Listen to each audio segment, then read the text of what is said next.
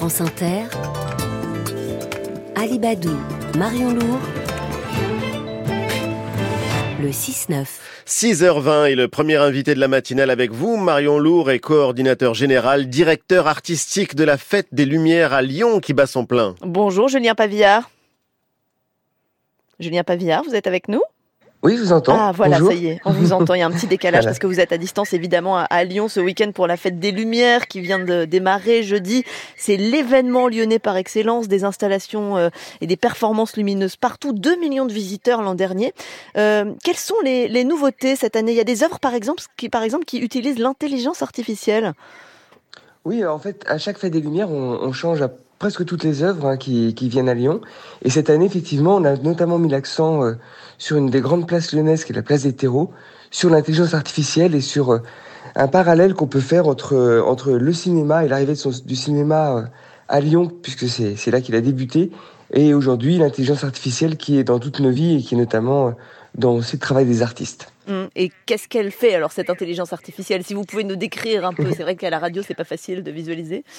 Ah bah, c'est surtout une réflexion sur à la fois ce que ça peut apporter en termes d'outils pour les artistes, mais aussi euh, ce que ça peut nous apporter à nous dans notre imaginaire, dans notre fabrication d'imaginaire. Parce que la fête, la fête des Lumières peut montrer justement euh, que euh, à l'époque, avec le cinéma, ça, ça faisait un changement considérable pour les artistes, notamment à l'époque pour les peintres et les photographes. Et aujourd'hui, l'intelligence artificielle nous permet en fait de travailler différemment et puis surtout d'ouvrir un imaginaire chez les gens qui n'est plus le même. Aujourd'hui, c'est une évidence pour tout le monde que le cinéma apporte une nouvelle dimension artistique et des nouvelles réflexions pour nous. Et, à l'époque, c'était vraiment plutôt une crainte pour les gens qui se disaient qu'est-ce que c'est que ce, nouveau média finalement?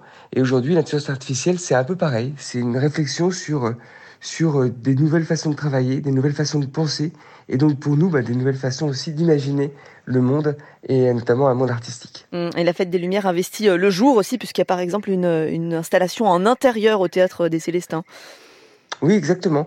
On voudrait aussi essayer de pousser un peu cette fête des Lumières la journée, parce qu'on a énormément de visiteurs qui sont là, euh, présents parmi nous. Et on va essayer cette année, euh, notamment grâce à une œuvre qui est magnifique, qui a beaucoup de succès, euh, d'investir le Théâtre des Célestins, et l'année prochaine d'aller plus loin et d'avoir peut-être plus d'œuvres en journée, de manière à pouvoir aussi proposer aux, aux visiteurs une vraie expérience de la fête des Lumières de jour.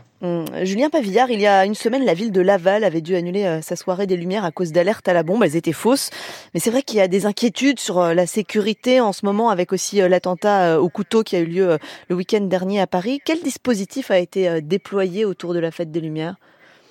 En fait, ça fait depuis 2016 que la fête des Lumières est, en, toujours en urgence attentat. Donc pour nous, c'est malheureusement un dispositif sécurité qui est habituel. On travaille toute l'année avec la préfecture euh, du Rhône pour pouvoir justement sécuriser au mieux la fête des Lumières. Donc on peut rien éviter parce que c'est c'est c'est des alertes à la bombe, ben voilà, c'est des choses qui peuvent exister. Mais euh, la police, toute la préfecture est sur est avec nous pour nous aider justement à à, à, à éviter ce genre de de d'alerte. Donc pour l'instant, voilà, on est plutôt sur, euh, on n'a pas eu d'alerte à la bombe. On est plutôt sur une fête qui est apaisée. C'est une fête, la fête des Lumières, comme vous l'avez dit, c'est la grande fête lyonnaise. C'est une fête qui est euh, plutôt familiale et bienveillante.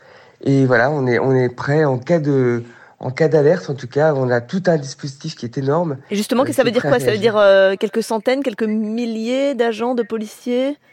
Alors, c'est effectivement plusieurs centaines, voire des milliers de, d'agents de police qui sont présents. Et puis c'est aussi tout un tas de choses qu'on ne connaît pas au niveau de, des RG, effectivement, qui vérifient en permanence, des renseignements généraux, pardon, qui vérifient en permanence, effectivement, euh, le, que la sécurité est bien, est bien de mise à la fête des Lumières. Quand on y rentre, honnêtement, il y a plutôt une, ambiance qui est très bonne, qui est très familiale. Donc on, on sait tous, on y pense tous, effectivement, au risque dû aux, aux alertes à la bombe et au risque de panique.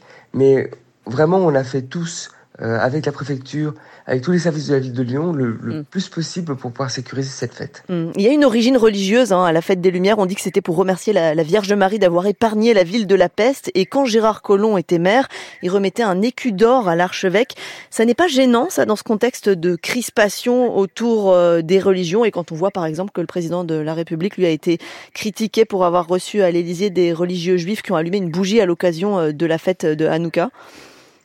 Bien sûr, l'origine est religieuse, mais ça fait très longtemps que la fête des Lumières est, laïque. D'ailleurs, au départ, la fête des Lumières est née du fait que ce sont les Lyonnais eux-mêmes qui ont allumé des bougies euh, spontanément sans ordre du clergé. Donc euh, ça reste toujours une religieuse, et on, en est très content. Mais aujourd'hui, le caractère religieux, euh, sauf pour effectivement certaines personnes qui sont très croyantes, n'est plus du tout la raison principale de la fête des Lumières. C'est vraiment un festival lumière en tant que tel, avant tout et donc on est qui, qui, célèbre la lumière en tant que art, en tant que culture. Et pour nous, l'important, c'est surtout de pouvoir montrer un état de la lumière dans le mm. monde, pouvoir montrer ce qu'on est capable de faire aujourd'hui en vidéoprojection. Et Julien Pavillard, Lyon, c'est une mairie écologiste, rapidement, parce qu'on arrive à la fin de cet entretien. Grégory Doucet, donc qui est le maire. Euh, autant de lumière allumée pendant quatre nuits, c'est vraiment écolo, ça? Alors les lumières aujourd'hui, ça consomme plus grand chose. C'est plus la question en fait. On est une fête éco-responsable euh, et évidemment il y a quand même toujours des, questions par rapport à l'empreinte carbone, mais c'est plus du tout la consommation des matériels. Julien par rapport aux gens. Julien Pavillard, coordinateur général et directeur artistique de la Fête des Lumières à Lyon jusqu'à demain soir. Donc merci de nous avoir répondu sur Inter.